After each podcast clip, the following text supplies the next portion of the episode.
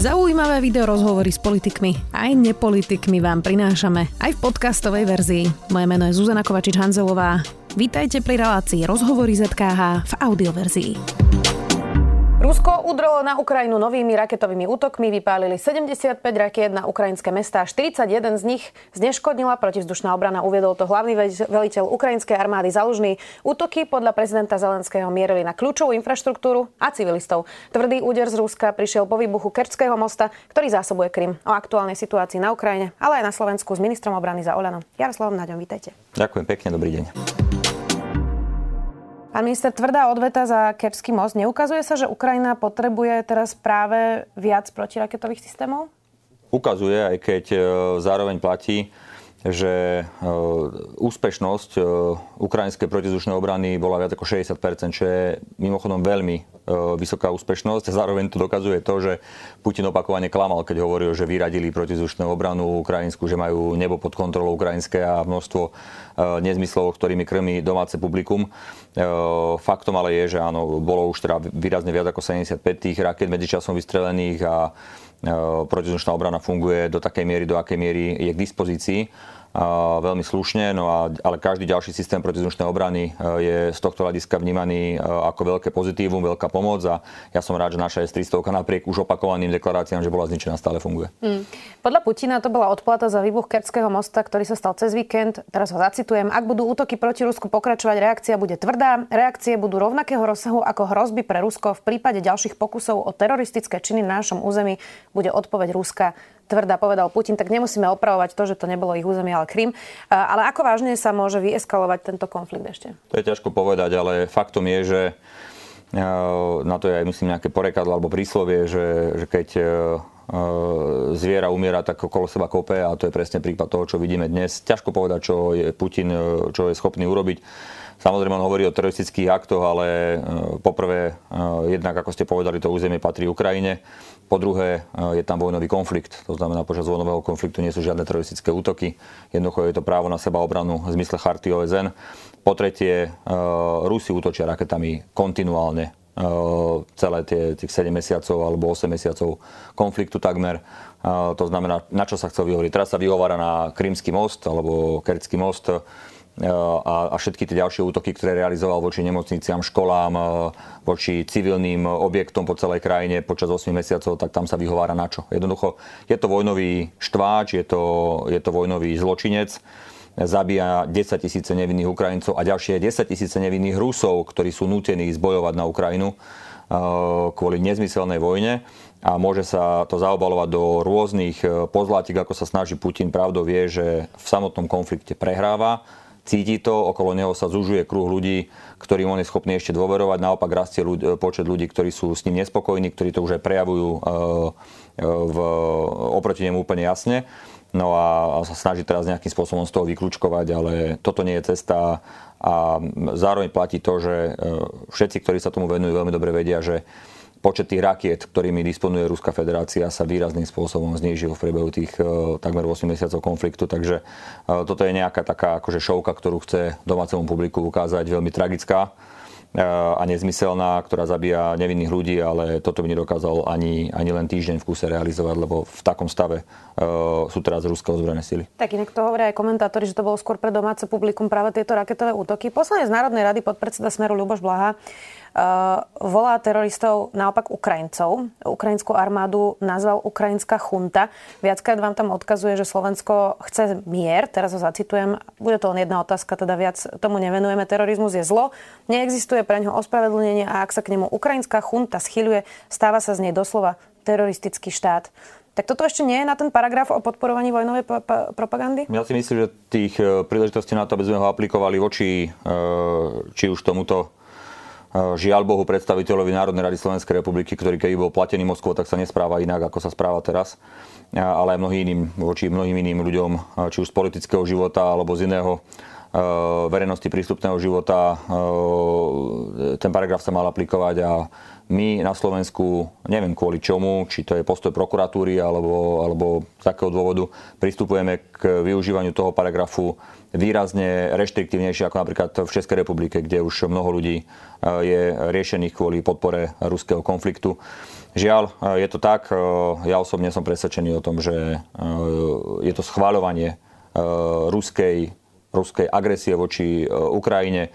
141 krajín sveta v OSN jasne deklarovalo, že Rus je agresor a že Ukrajina sa bráni. A keď sa Ukrajina bráni, tak jednoducho e, má právo na seba obranu v zmysle charty OSN. A my ako krajiny, ktoré jej chceme v tom pomáhať v tej obrane, máme na to tiež právo v zmysle charty OSN v prípade operácie voči Krímskému alebo Kertskému mostu, ako kdokoľvek to urobil, lebo to ja neviem, kto to urobil, ale kdokoľvek to urobil, ak to bola niekto z ukrajinskej strany, tak e, išlo o e, útok na logistickú spojnicu, ktorú používa Ruská federácia na útok na Ukrajinu, na agresiu voči Ukrajine a je to legitímny vojenský cieľ.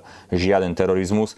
Dokonca e, excelencia Blaha sa vyjadril, že na mňa dáva trestné oznámenie za podporu terorizmu. Ja sa na to teším. Rovnako ako sa teším na ten civilný občianský súdny spor, ktorý nás čaká, na ktorý som teda ho, ho dali ja kvôli tomu, že má obvinený z vlasti zrady, tak nech ho teda preukáže. Už máte nejaký termín? Nie, samozrejme, že to trvá ako inak. Ale ja si počkám a opakovane deklarujem, že peniaze, ktoré dostanem, tak použijem na podporu Ukrajincov. No keď ste spomenuli tú prokuratúru a práve to, že prečo sa u nás tento paragraf e, neaplikuje, tak e, Maro Žilinka už viackrát naznačil, že čo si asi tak možno myslí o Rusku. Najprv teda pri dohode obranej dohode z USA, kde prirovnával tú zmluvu k okupačnej zmluve zo 68. a teraz najnovšie pri tom spore o ten vojenský cintorín. Mm, tak myslíte si, že toto je dôvod, prečo sa neaplikuje ten paragraf? Ja si môžem myslieť čokoľvek, ale faktom je to, že e, človek môže urobiť chybu, a ja som ich spravil nie jednu, ale je dobre, keď si uvedomí a ospravedlní sa.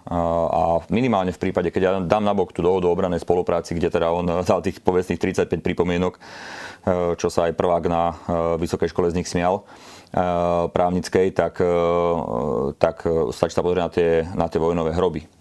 A tam naozaj všetci, historici, odborníci, všetci sa jasne vyjadrili, že poprvé nešlo o ruský vojenský cintorín a po druhé nešlo o žiadne znesvetenie tohto územia a napriek tomu, že mu to jasne nastavili ako zrkadlo a, a on naskočil, e, dúfajme, že omylom e, na lep e, ruskej ambasáde, tak sa nedokázal ani len ospravedlniť a povedal, že viete čo, milil som sa, ospravedlňujem sa, stiahujem tento nemyselný status, tak to už je podľa mňa väčšie znázornenie toho, že asi tam bude hlbší problém. Hmm.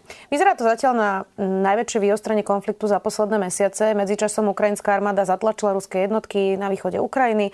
Putin teda vyhlásil čiastočnú mobilizáciu, teraz ten Kerčský most. Tak nehrozí, že pod tlakom práve tej možnej prehry, o ktorej ste hovorili, Putin použije aj tie taktické jadrové zbranie?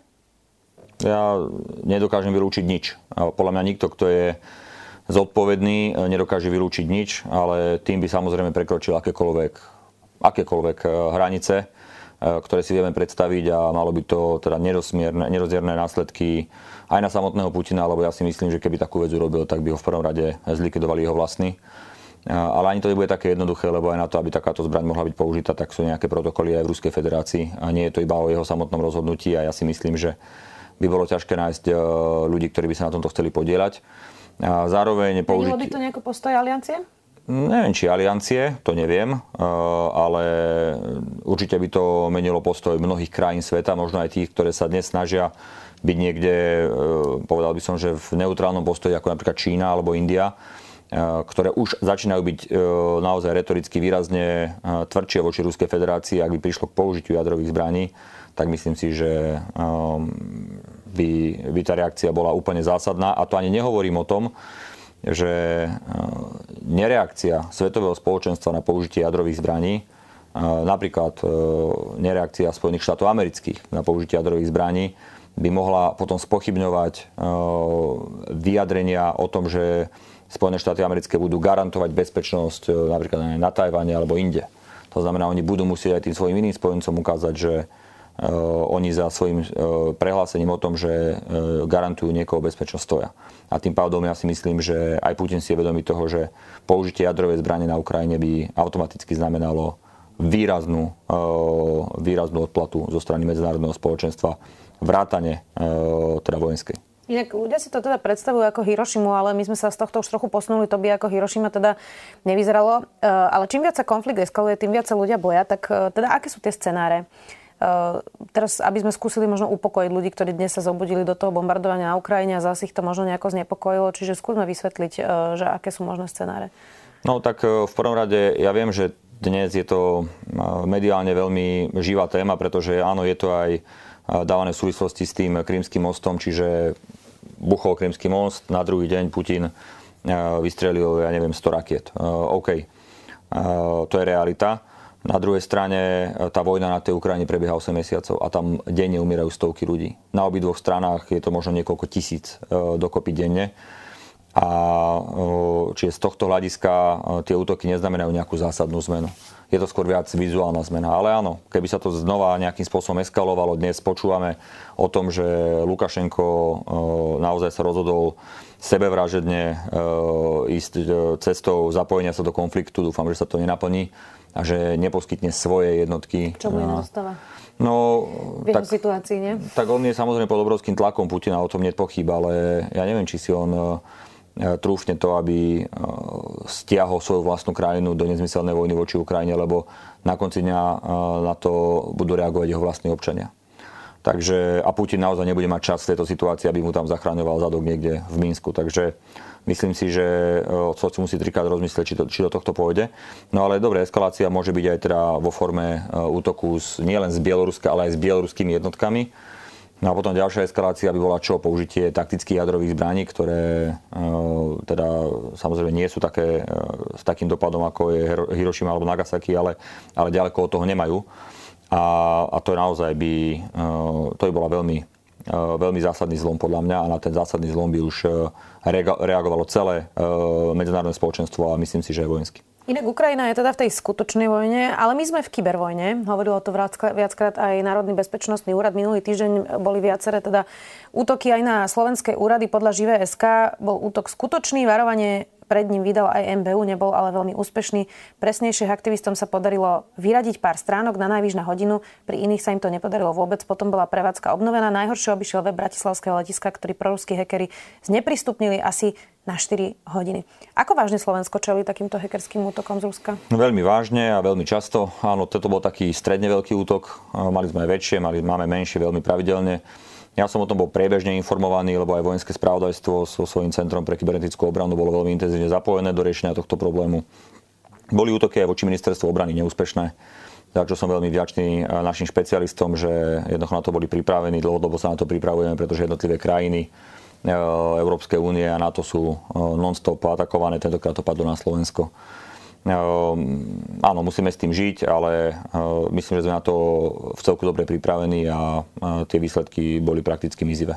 Tento útok mal byť aj na nejaké súkromné firmy. Neviete, že o aké typy firiem ide? Áno, viem, o aké firmy ide a samozrejme sú to rôzne, či už vo všeobecnosti nejaké poisťovne, alebo nejaké bankovníctvo, alebo nejaké internetové, pardon, e, telekomunikačné spoločnosti. Ale... Čiže nie je to nejaký špecializovaný záujem, ale prosto idú random na nejaké veľké firmy, ktoré by mohli poškodiť Neviem na základe čoho si vyberajú pravdepodobne, lebo niektoré tie spoločnosti, ktoré boli terčom útoku, mi, mi to prišlo zaujímavé, že si práve ich vybrali, ale e, toto je cesta. Ja vám môžem povedať, že napríklad aj obranný priemysel bol v minulosti nedávnej e, na Slovensku e, terčom útoku, v tom prípade konkrétnom zo Severnej Korei a tiež bol neúspešný ten útok. Čiže jednoducho tie útoky prichádzajú a, a niekomu sa niekedy podarí viac a niekedy menej, ale myslím si, že z tejto, v tejto oblasti máme celkom kvalitnú expertízu. Poslali sme Ukrajine ďalšie hufnice Zuzana. Mm, neukazuje sa opäť, že keby Európska únia vyzbrojila rýchlejšie Ukrajinu, aj tými napríklad protiraketovými strelami, že by dokázali teda lepšie čeliť aj takému niečomu, čo sa stalo dnes? Mm, asi áno. E, ťažko povedať, e, pretože niekto, mm, a ja na sociálnych sieťach dostávam späť taký narratív, že mali ste skôr pomáhať Ukrajine. Ja mám pocit, že jej pomáhame od prvého dňa naozaj. Čiže e, naozaj robíme, čo vieme. V prípade Zuzan, ktoré tam odišli dve, tak to je komerčný kontrakt, ktorý podpísala ukrajinská vláda s našou akciovou spoločnosťou Constructa Defense. Je to 5. a 6. hufnica celkového počtu 8. Ako viete, podarilo sa nám vybaviť s Norskom, Dánskom a Nemeckom ďalší projekt za 92 miliónov, ktoré znamenajú ďalších 16 uzán pre Ukrajinu. Čiže oni to zafinancujú, naša spoločnosť to urobí a pôjde to na Ukrajinu. Mnoho krajín pomáha, 60 krajín sveta, možno viac pomáha vojensky Ukrajine. Vidím do toho, viem o tom, niektoré to komunikujú, niektoré to nekomunikujú, niektoré hlasnejšie, niektoré potichšie, ale jednoducho tá pomoc medzinárodného spoločenstva je enormná. Samozrejme, že voči starým systémom rôznym, ktoré majú Rusi, veľmi dobre reagujú nové systémy, ktoré sú. Čiže čím viacej sofistikovaných systémov protizdušnej obrany, ale aj iných systémov prichádza na Ukrajinu, tým sú efektívnejšie voči starým zbraňovým systémom, ktoré používa Ruská federácia väčšinou na útoky voči Ukrajine. Čiže to, že Nemci ohlásili teraz, že v najbližšej dobe, v najbližších dňoch poskytnú svoj veľmi sofistikovaný systém protizdušnej obrany prvý a následne pôjdu ďalšie na Ukrajinu, je veľmi dobrá správa a bude to len posilňovať bezpečnosť Ukrajincov. Poďme aj domov. Vyzeralo to tak, že posledné týždne ste sa takmer vôbec nevyjadrovali k domácej politike. Všimla som si to dobre? Ono, viete, ja som sa tak prvýkrát vyjadril, myslím niekedy v auguste alebo kedy, že som znechutený z toho, čo sa deje a je to tak. Nebudem klamať. E, na druhej strane a ono to trošku záleží od toho, že veľa tých televíznych diskusí je cez víkend a jednak buď som cez víkend naozaj že preč pracovne, lebo chodím aj cez víkend do zahraničia, dohadujeme veci, alebo keď mám konečne jeden deň voľna, tak ho nechcem zabiť nejakou politickou diskusiou. Čiže potrebujem si oddychnúť a byť so svojimi deťmi, s ktorými som veľmi málo a nechcem zabíjať celý deň nejakou politickou diskusiou. Čiže to je taká kombinácia faktorov. Aj toho mám plné zuby a aj si potrebujem oddychnúť a mám iné aktivity. Na druhej strane pravda je tá, že, a opakoval som to niekoľkokrát, že ja som človek, ktorý chce vidieť, že sa pomáha v tejto krajine. Či je to rezortu obrany, alebo tej krajine ako takej. A viete, aby som ja do nekonečna reagoval na to, že niekto neotvára schôdzu, že, že politikárči a jemu... Ale je to podstatné, či sa otvára schôdza? No však je to, veď práve, že to je podstatné. Viete, keby to nebolo podstatné, tak na to kašlem. Ale mňa to vnútorne ubíja, že sa to deje, lebo e, máme veci, ktoré potrebujeme schváľovať. Veď v končnom prípade tá, to Švedsko a Fínsko to bola iba jedna časť, ale takýchto vecí je strašne veľa. Potrebujeme schváľovať veci. Parlament e, neschválil to, aby sme, aby sme zmenili rozpočet hej, e, na tento rok, kde je úplne zrejme, že ja neviem, vyše miliardy 1,5. áno, ideme dať na pomoc ľuďom, ale z toho, že priamo na pomoc ľuďom a fabrikám teda špeciálne e, malo ísť e, asi 900 miliónov. Jednoducho to sú, to sú tak zásadné veci a teraz len kvôli tomu, že máme iný politický názor, však to je legitimné, pravicový, lavicový, neviem aký, opozičný, koaličný, to je v pohode, ale mali by sme niektoré veci z toho vyňať.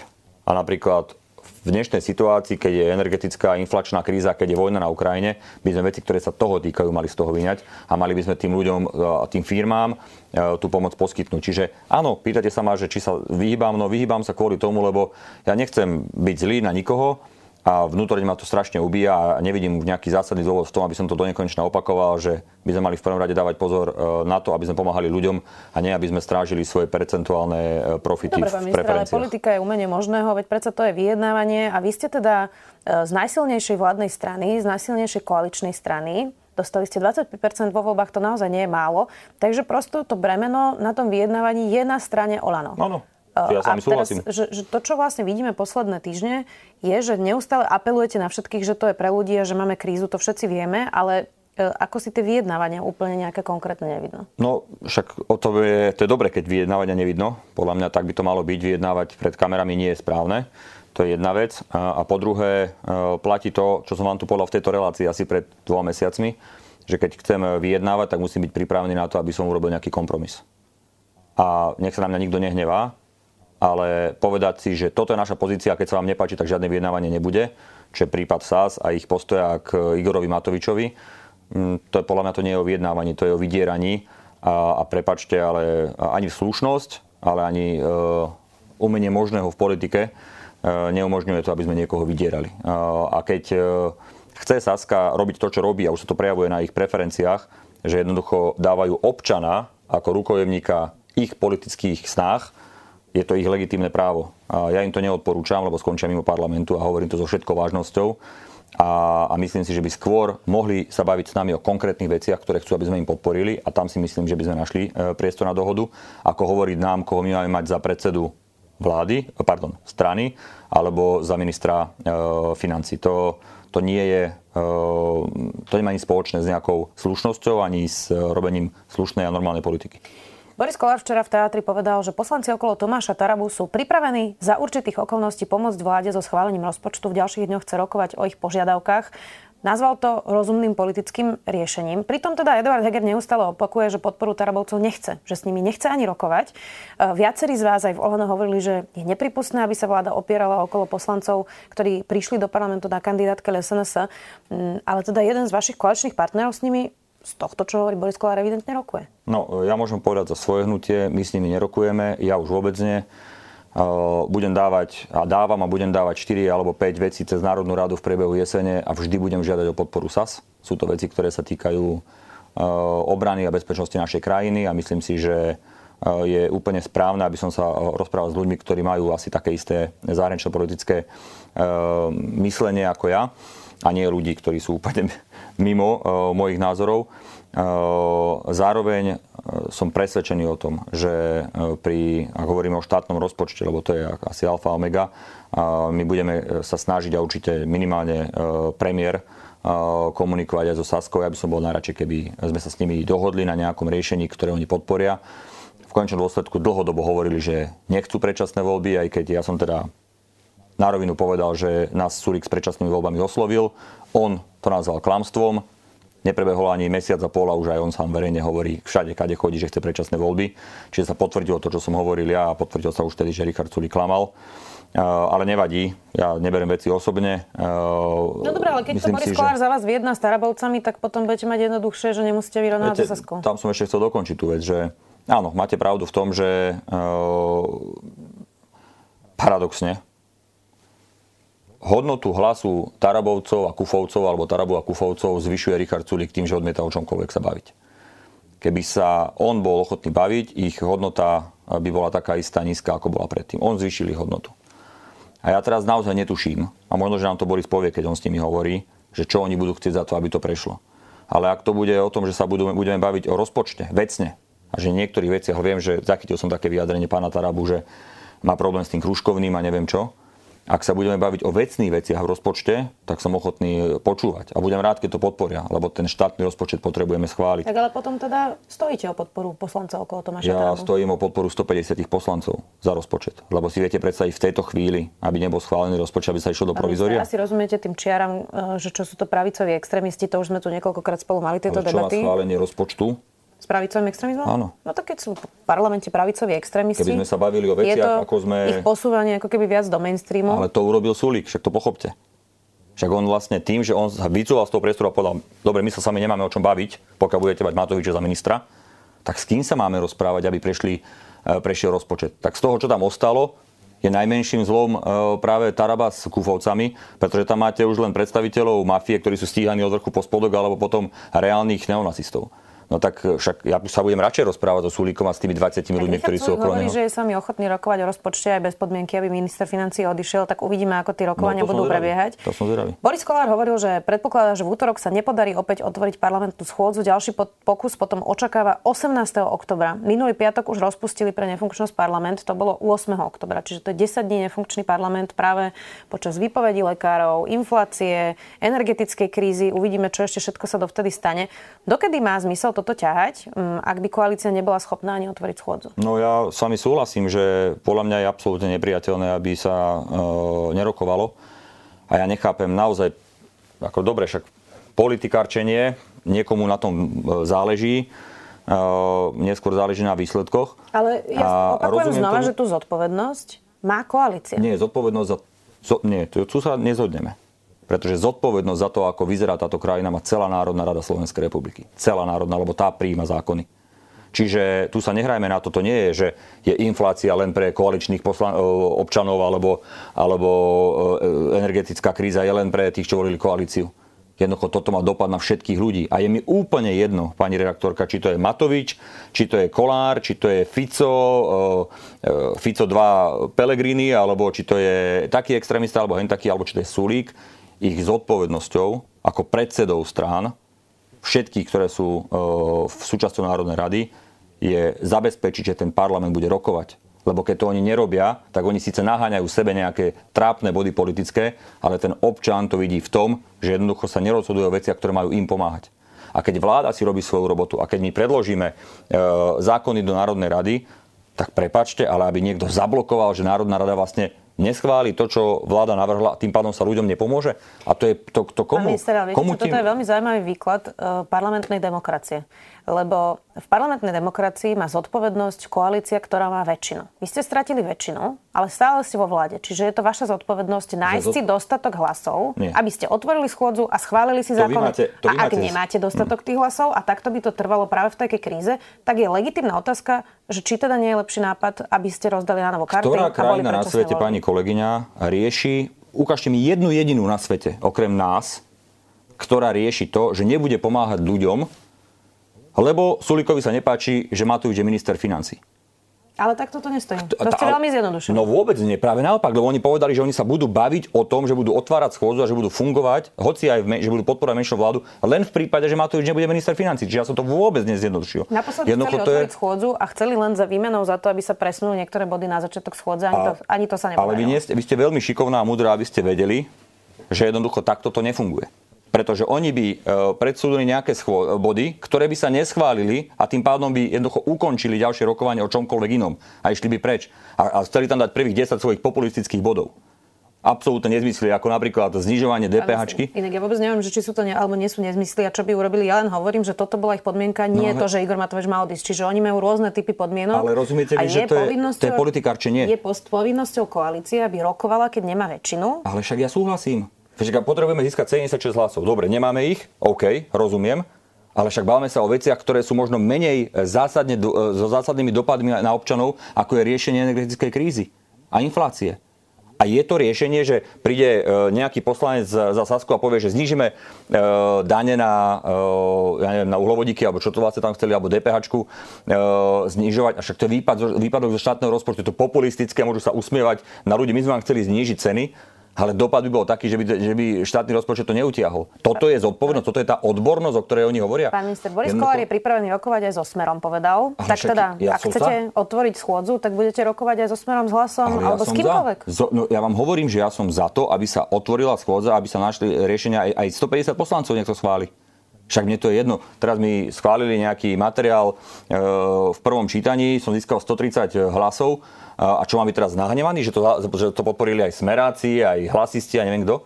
Však pokiaľ je to dobrá vec, nech za to zahlasujú. Tak, Ale to, že odmietajú či... s tým hla- vôbec umožniť, chápete, svojou, oni dostávajú plat. Tí poslanci dostávajú plat za každý jeden deň v mesiaci a oni jednoducho sa rozhodnú, že oni nejdu do roboty? Tak to nie je takto, že nejdu do roboty. To a, je politický to je? nástroj. Ale však politický, to nástroj, politický nástroj. To znamená, že blokujú pomoc ľuďom. Máte menšinu. Blokujú pomoc ľuďom. Či nie je teraz na čase napríklad spraviť nejaké gesto ako nejaký okrúhly stôl, kde pozvete lídrov týchto strán a budete sa snažiť dohodnúť, lebo zatiaľ vidno, že všetci hovoríte, že ako majú zodpovedne pristupovať k energetickej kríze. Ono to je tak, pani kolegyňa, že uh, my hľadáme 76 ľudí, ktorí sú ochotní prevziať zodpovednosť a pomáhať ľuďom a hľadáme ich tam, kde takí ľudia sú ochotní. A keď niektorí ľudia nie sú ochotní e, pomáhať ľuďom a radšej budú politikárčiť, je to ich vec. Je to ich rozhodnutie. No ako ich hľadáte? Skúste mi povedať. No však tak, tak že komunikujeme s každým, kto je ochotný vôbec otvoriť schôdzu. Čiže s kým teraz komunikujete? No však... Uh, sama, no však áno.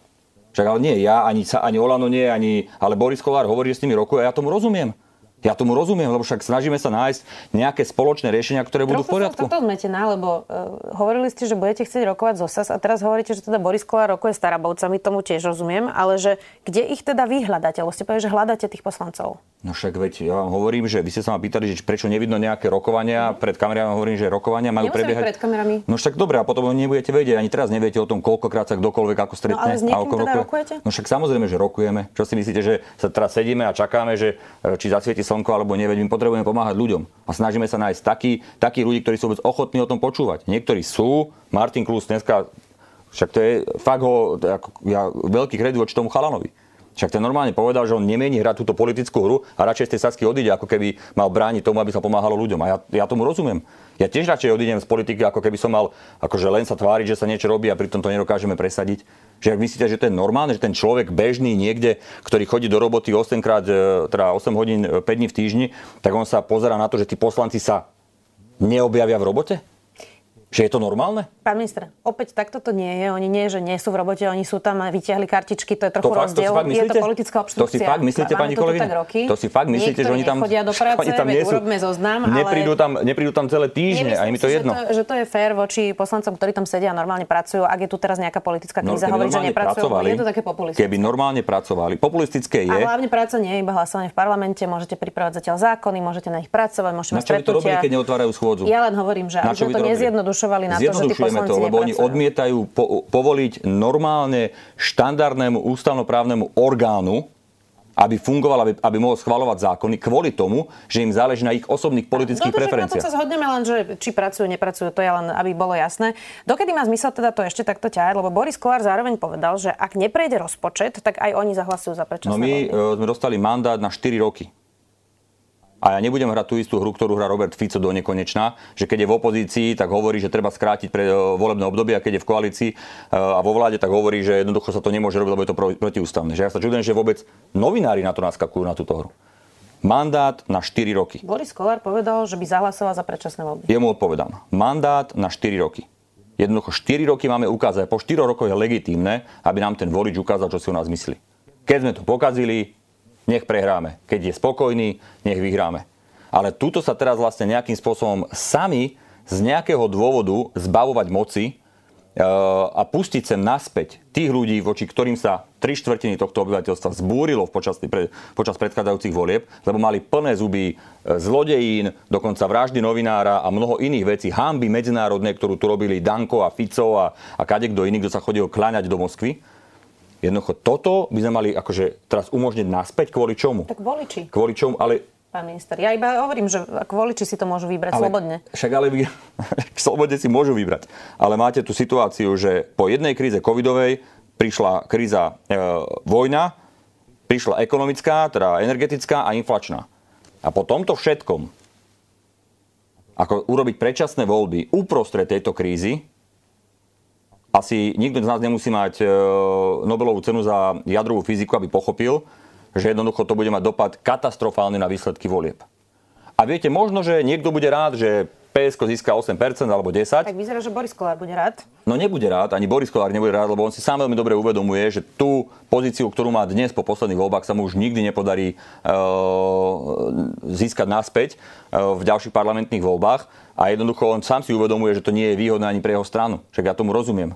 Ale chápem zároveň aj tomu, čo hovorí on. Že pokiaľ budeme uh, pod nejakým tlakom, či už médií alebo opozície, uh, vylúčovať rôznych ľudí, uh, že ani s tým nemôžeme rokovať, ani s tým nemôžeme rokovať, ani s tým nemôžeme rokovať, no tak ostane tam teda vlastne už len tá Saska a tá rokovať s nami nechce, či sme vymalovaní. No tak takto to nefunguje. Jednoducho to je 76, je väčšina v Národnej rade a keď sa ju podarí získať na niektoré konkrétne e, opatrenia, aby sme mohli pomôcť ľuďom, tak ja budem rád za to. Nebudem nikdy, a musím toto dokončiť, lebo už som raz to chcel povedať, ste ma prerušili, nebudem ja nikdy e, súhlasiť s tým, aby sme za pomoci kohokoľvek v Národnej rade znižovali štandard ochrany ľudských práv, aby sme tu robili nejaké opatrenia, ktoré, eh, ja neviem, zákaz vyvešovania zástav. Ja osobne by som zástavu dúhovú nevyvesil, lebo to nepovažujem za dôležité, ale zároveň budem brániť kohokoľvek, kto si ju eh, vyvesiť chce.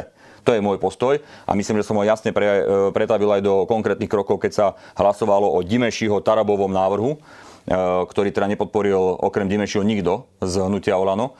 A o tom toto je. Čiže to neznamená, že keď s Tarabom sa dohodneme na tom, že podporí štátny rozpočet, tak s ním budeme hlasovať za tie veci, kde sa môže možno nejaké jeho extrémistické alebo neviem aké e, nastavenie prejavovať. No teda to teda nie. princípom by vám asi nevadilo, keby za ten rozpočet hlasoval aj Kotleba. Však a prečo by za náš rozpočet nemohol hlasovať Kotleba? Však za koľko zákonov pre živého, ktoré urobila táto vláda, vrátane Sasky, hlasoval Kotleba? Poďme ešte k tomu poslancovi Tarabovi už posledná otázka. On predkladá vlastnú predstavu trestného poriadku, v ktorom navrhuje, aby sa politici legalizujúci príjmy z trestnej činnosti mohli vyhnúť väzeniu. Nižšie tresty chce aj pri praní špinavých peňazí alebo pri sprenevere eurofondov a argumentuje zlým stavom slovenských väzníc. Inak to je človek, ktorý je blízky Petrovi Koščovi, eh, ktorý je obvinený a na uteku. Zacitujem Mariana Leška pre denník N. Kto si pozrie, čo vlastne predložil, tak vie, že to naformulovali advokáti Roberta Fica, Roberta Kaliňáka, Norberta Bodora, Jozefa Brhela, Miroslava Vyboha, Tibora Gašpara a tak ďalej. Ten človek im pomáha tak, ako len môže. Dôvod v pozadí je pán X. Súhlasím. Pán X je teda Peter Košč. Vy stále teda argumentujete to protikorupčnou vládou a trestnými stíhaniami, no ale poslanec Staraba vyzerá, že pretláča aj takéto rôzne bizarnosti. Ale však je jeho úlohou, aby prišiel s nejakými riešeniami ako poslanec a aby ich pretlačal, ale nie je našou úlohou, aby sme ich to schvalovali. Jednoducho ja vám môžem povedať, že absolútne z môjho pohľadu a dovolím si povedať za celé hnutie je absolútne nepriateľné, aby takýto návrh bol prijatý. Čiže nevyhandluje sa to nejako za rozpočet? tak to, toto určite nie. Hej? To akože, že naozaj, veď presne tak, ako to aj tam popisujete vy, alebo Marian Leško, alebo kto to povedal, jednoducho, toto by znamenalo ako, ako zásadnú zásadne menšiu mieru zodpovednosti politikov pri rozkrádaní e, štátneho majetku, tak ako sme to videli za Smeru a, a, a terajšieho hlasu a ďalších. Však tu rozkrádali túto krajinu na márnosť a teraz im čo dáme za to podmienku? No ja sa pýtam, pretože už s nimi no. rokoval teda aj ale minister veď, Karas. Pozor, ja som rokoval tiež s nejakými poslancami, s ktorým principiálne nesúhlasím, ale prišli s nejakým návrhom, ktorý má dopad na môj rezort. E, napríklad niečo chceli dať do nejakého zákona o sociálnych veciach vojakov a tak ďalej tak som jednoducho si ich prijal a vypočul som si ich a potom som povedal, že to neprichádza do úvahy. Ja sa len pre istotu pýtam, Čiže ja som rád, že pán e, minister Karas sa s ním stretol, e, aspoň vieme, že čo chystá, ale osobne e, principiálne nesúhlasím s podstatou toho návrhu. Mohlo by to posledné týždne vyzerať tak, že Boris Kolár si vlastne v koalícii robí, čo chce. On otvorí mimoriadnu schôdzu so Smerom, potom zasa nezahlasuje za prísnejšie majetkové priznania, potom rokuje s Tarabovcami, potom zasa hlasuje s opozíciou v iných prípadoch, potom vyťahne karty pri 363. Tak uh, nerobí si Boris Kolár s vami, čo chce? Mm, tak so mnou určite nie, ani si nemyslím, že, nie, ani si nemyslím, že z Olano, ale je pravda, že my s niektorými vecami súhlasíme, ale s niektorými nesúhlasíme, ktoré urobí a zároveň platí, Pani moderátorka, to, čo ste povedali, že politika je umenie možného. My sme nezískali uh, ako hnutie e, nadpolovičnú väčšinu v Národnej rade.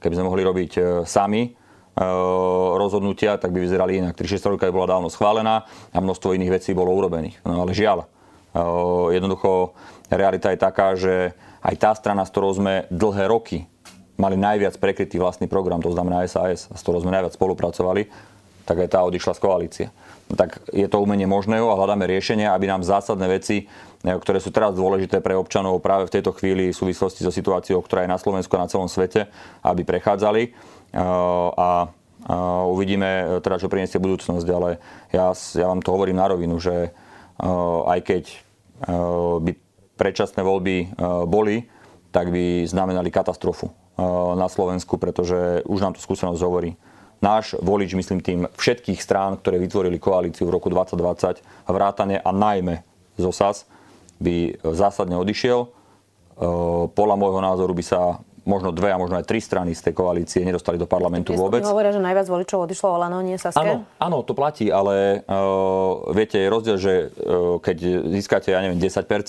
a je rozdiel, keď sa nedostanete do parlamentu. A ja vám hovorím, že po tretej položenej vláde zo strany SAS by to skončilo tak, že sa nedostanú do parlamentu, pretože ľudia vidia, že jednoducho robia zlé rozhodnutia. Tak, nevieme to zatiaľ povedať. A, no však dobre, nevieme to povedať, ale vieme si to myslieť a, a ukazuje to skúsenosť. Jednoducho dvakrát e, boli voľby predčasné a dvakrát to znamenalo e, katastrofálne výsledky pre našu krajinu. Tak e, verím, že si to každý uvedomuje a za mňa môžem povedať, za mňa tentokrát, že určite nebudem hlasovať za predčasné voľby a keby sa malo k tomu schylovať, tak radšej pôjdem do Národnej rady a budem hlasovať proti.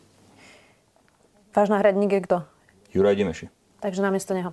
Uh, Mal by premiér spojiť uh, hlasovanie o rozpočte s vyslovením o dôvere vláde? Napríklad ex-premiérka Radičová hovorí, že to je skúsenosť ako premiérky, že toto by mal Heger urobiť. to je skúsenosť Ivety Radičovej. Hej, ako pri všetkej úcte k Ivete Radičovej. Pri všetkej úcte k nej. Ako, ja teraz čítam tie rôzne vyjadrenia s ňou a tie stanoviská a tak. A ona dáva ako rady z, z obrovskej knihy uh, politických skúseností. Áno, a tak to aj dopadlo. Koľko vydržala jej vláda? Tak zase prijali aj niektoré veci, z ktorých ťažíme dodnes. Súhlasím, ale koľko vydržala jej vláda? Dva roky? Ani nie. A ja hovorím o tom, že jednoducho e, ona sa dostala do situácie, z ktorej nevedela východisko. E, úplne nezmyselne dala hlasovať o eurovale z, z e, dôverou voči svojej vláde a, a tak aj dopadla. A ona vlastne teraz radí túto vec urobiť Dobre, Eduardovi Hegerovi. Ivetu Radičovu. Boli by ste za to, aby to Určite spojil? Nie. Určite nie. To je absolútny nezmysel. Vy ste pri koaličnej kríze, a už ste to dnes raz spomínali, hovorili, že sami zvažujete, že či vôbec ešte to má zmysel e, v politike, tak nejak ste si to už vyjasnili? Rozumiem, že teda asi dokončíte ten mandát, hoci vyzerá, že nie s úplnou chuťou. E, ale teda čo napríklad ďalšie voľby už ste si zvážili, že čo budete ďalej robiť? Viete, e, ja, moja skúsenosť mi hovorí, že veci sa menia za týždňa, nie za mesiace. Verím tomu, že voľby budú vo februári 24 a myslím si, že rok 2023 bude rokom, kedy sa budú miešať karty a budem vidieť, čo sa bude ďalej diať, ale ja vám môžem povedať, že dnes, keď niekto ohlási, že už nemá záujem pokračovať v politike, tak mu absolútne rozumiem. Absolútne mu rozumiem. A vôbec si nemyslím, že je to nejaké politikárčenie alebo niečo, jednoducho človek je znechutený, lebo prichádza s, nejakou, s nejakými ideálmi, e, do politiky chce pomáhať ľuďom a tak a potom vidí, že ako sa to v zákulisí a politikárčenia, tak mňa toto nebaví. E, čiže buď budem vidieť, že to má zmysel, alebo, alebo nebudem vidieť. A v tomto momente naozaj platí, čo som povedal, ja som znechutený, ale čo ma drží e, dnes v politike je to, že ma baví robota v rezorte obrany, že sme tam urobili kus dobrej roboty. Chcem podokončovať veci, ktoré sú rozbehnuté a, uvidím, čo prinesie budúcnosť, ale určite neurobím ani milimeter preto, aby som pomohol návratu mafie, alebo aby som pomohol nárastu extrémizmu v tejto krajine. Čo hovoríte na nový projekt Mikuláša Zurindu? Jednak to nie je nový projekt. Eh, my sme s Mikulášom Durindom v kontakte spolu veľmi dlho. Uh-huh. Veľmi dlho a si ho teda veľmi vážim. Máme dobrý vzťah spolu. Poviem si povedať, že priateľský a eh, ja sa s ním bavím na túto tému veľmi dlho. Volal vás? Nevolal ma do tohto projektu, respektíve nie teraz. A, a ja si myslím, že ja asi viem, čo on chce. Asi akú má predstavu a nebude to mať jednoduché. A myslím si, že tým cieľom, ktorý on má a ktorý s ním absolútne zdieľam, je vytvoriť protiváhu práve smeru, smerohlasu a, a extrémistom. A ak viem v tomto pomôcť akokoľvek, tak to veľmi rád urobím, lebo spájanie demokratických síl je cesta. Spájanie demokratických síl je cesta a nie podlizovanie sa či už smeru, alebo potom tomu novému smeru, ktorý sa zrazu premaloval a zrazu chápem tak vyjadrenia viacerých predstaviteľov Sasky, že kým ten Žiga bol v smere, tak bol zlý, ale keď už je teraz v hlase, tak už je to vlastne fasa. Vždy skončíte Takže, pri Saske, ja by nie, som rád stále fakt... vás rozprávala. No e, však, ale ja sa rád rozprávam, vy sa hovoríte o mojej budúcnosti, ja vám to hovorím. Jednoducho ja nechápem tomu, ako môže niekto zmeniť názor, akože absolútne. Ja som ten názor nezmenil. Pre mňa je veľký problém, aby bol, aby bol návrat mafie na Slovensko. Videli sme, čo to znamenalo. A pre mňa by bol extrémny problém, aby bol uh, nárast uh, extrémizmu u nás a akokoľvek pomoc týmto veciam. Čiže ak hľadáme cestu, ktorá spája, tak to urobme lebo spájanie sa je cesta, e, ale ak hľadáme cestu, ako demokratický klub opustiť a ísť s mafiou, tak to je vec, ktorú nikdy nepochopím. Už som to chcela ukončiť, ale predsa len mi ešte jedna otázka napadá, keď už hovoríte o tom naraste extrémizmu. E, za vašej vlády dvojnásobne narastlo číslo tých ľudí, ktorí chcú autoritárskeho lídra, ktorý nemá sa pozerať na, na parlament a demokraciu. Tak to je aj pre vás vizitka o tom, že narastá extrémizmus počas vašej vlády. Asi je. Asi je, ale primárne si myslím, že to je vizitka toho, čím, naš, čím naša krajina, ale celý svet prechádza ostatné 2,5 roka. Veď to môže mať akýkoľvek politický názor, ale to aj vy a ja si sa zhodneme a mnohí iní, že jednoducho tie krízy, ktoré zasiahli celý svet, vrátane Slovenskej republiky teraz sa nestali od druhej svetovej vojny. Ale nie v každej krajine sa zdvojnásobilo číslo no, takýchto ľudí. Viete, ja si dovolím povedať, že to je naozaj paušálny problém v mnohých krajinách. V mnohých, vidíte, v Taliansku vyhrali tí, ktorí boli extremisticky e, pomenovaní ako extremistické strany voľby a v mnohých krajinách to ja to vidím, aj to počúvam. Máme stretnutie ministrov obrany, kde jednotliví ministri sa rozprávame a všade hovoríme to isté. E, vláda je pod ťažkým tlakom, Eh, extrémizmus narasta. Jednoducho to je dopad eh, toho, tej doby, v ktorej žijeme. Ale áno, súhlasím, že sme urobili veľmi veľa chýb. Zbytočných aj reálnych, ale aj komunikačných, ktoré nás buď stáli podporu, alebo ktoré spôsobili nejaké znechutenie obyvateľov. To platí a to je jednoducho tak a mňa to osobne mrzí, ale zároveň môžem povedať, že vidím, že robíme strašne veľké množstvo dobrých vecí. Veľmi veľa dobrých vecí a bez ohľadu na to, ktorá strana vrátane SAS v koalícii, keď bola ktorá to e, navrhovala. Jednoducho vo veľa veciach sme pomohli e, občanom a je úplne zbytočné, aby sme si to sami e, vybíjali a, a, a jednoducho, aby sme ľudí ešte viac demotivovali alebo ich spôsobovali ich nejaké rozčarovanie. Takže ja verím tomu práve kvôli tomu si myslím, že predčasné voľby nie sú správna cesta, lebo verím tomu, že výsledky vládnutia prídu v 3. a 4. roku vládnutia a, a vtedy môžeme uh, potom pokázať ľuďom, že tak toto sme pre vás urobili my, takýto je výsledok nášho konania, dajte nám teraz značku, e, známku za to a potom je to legitímne, aby rozhodli, ako oni uznajú za vhodné. Budeme to samozrejme sledovať. Minister obrany Zaolano. Jaroslavna, ďakujem. Ďakujem veľmi pekne, všetko dobré. Počúvali ste podcastovú verziu relácie Rozhovory ZKH. Už tradične nás nájdete na streamovacích službách, vo vašich domácich asistentoch, na Sme.sk, v sekcii Sme video a samozrejme aj na našom YouTube kanáli Denníka Sme. Ďakujeme. Volám sa Juraj Rizman a v denníku SME pre vás pripravujem reláciu Bezpečne.sk. Reláciu o tom, že obrana a bezpečnosť, či sa nám to páči alebo nie, sa týka nás všetkých. Reláciu Bezpečne.sk nájdete vo videosekcii denníka SME a jej podcastovú verziu vo všetkých podcastových aplikáciách.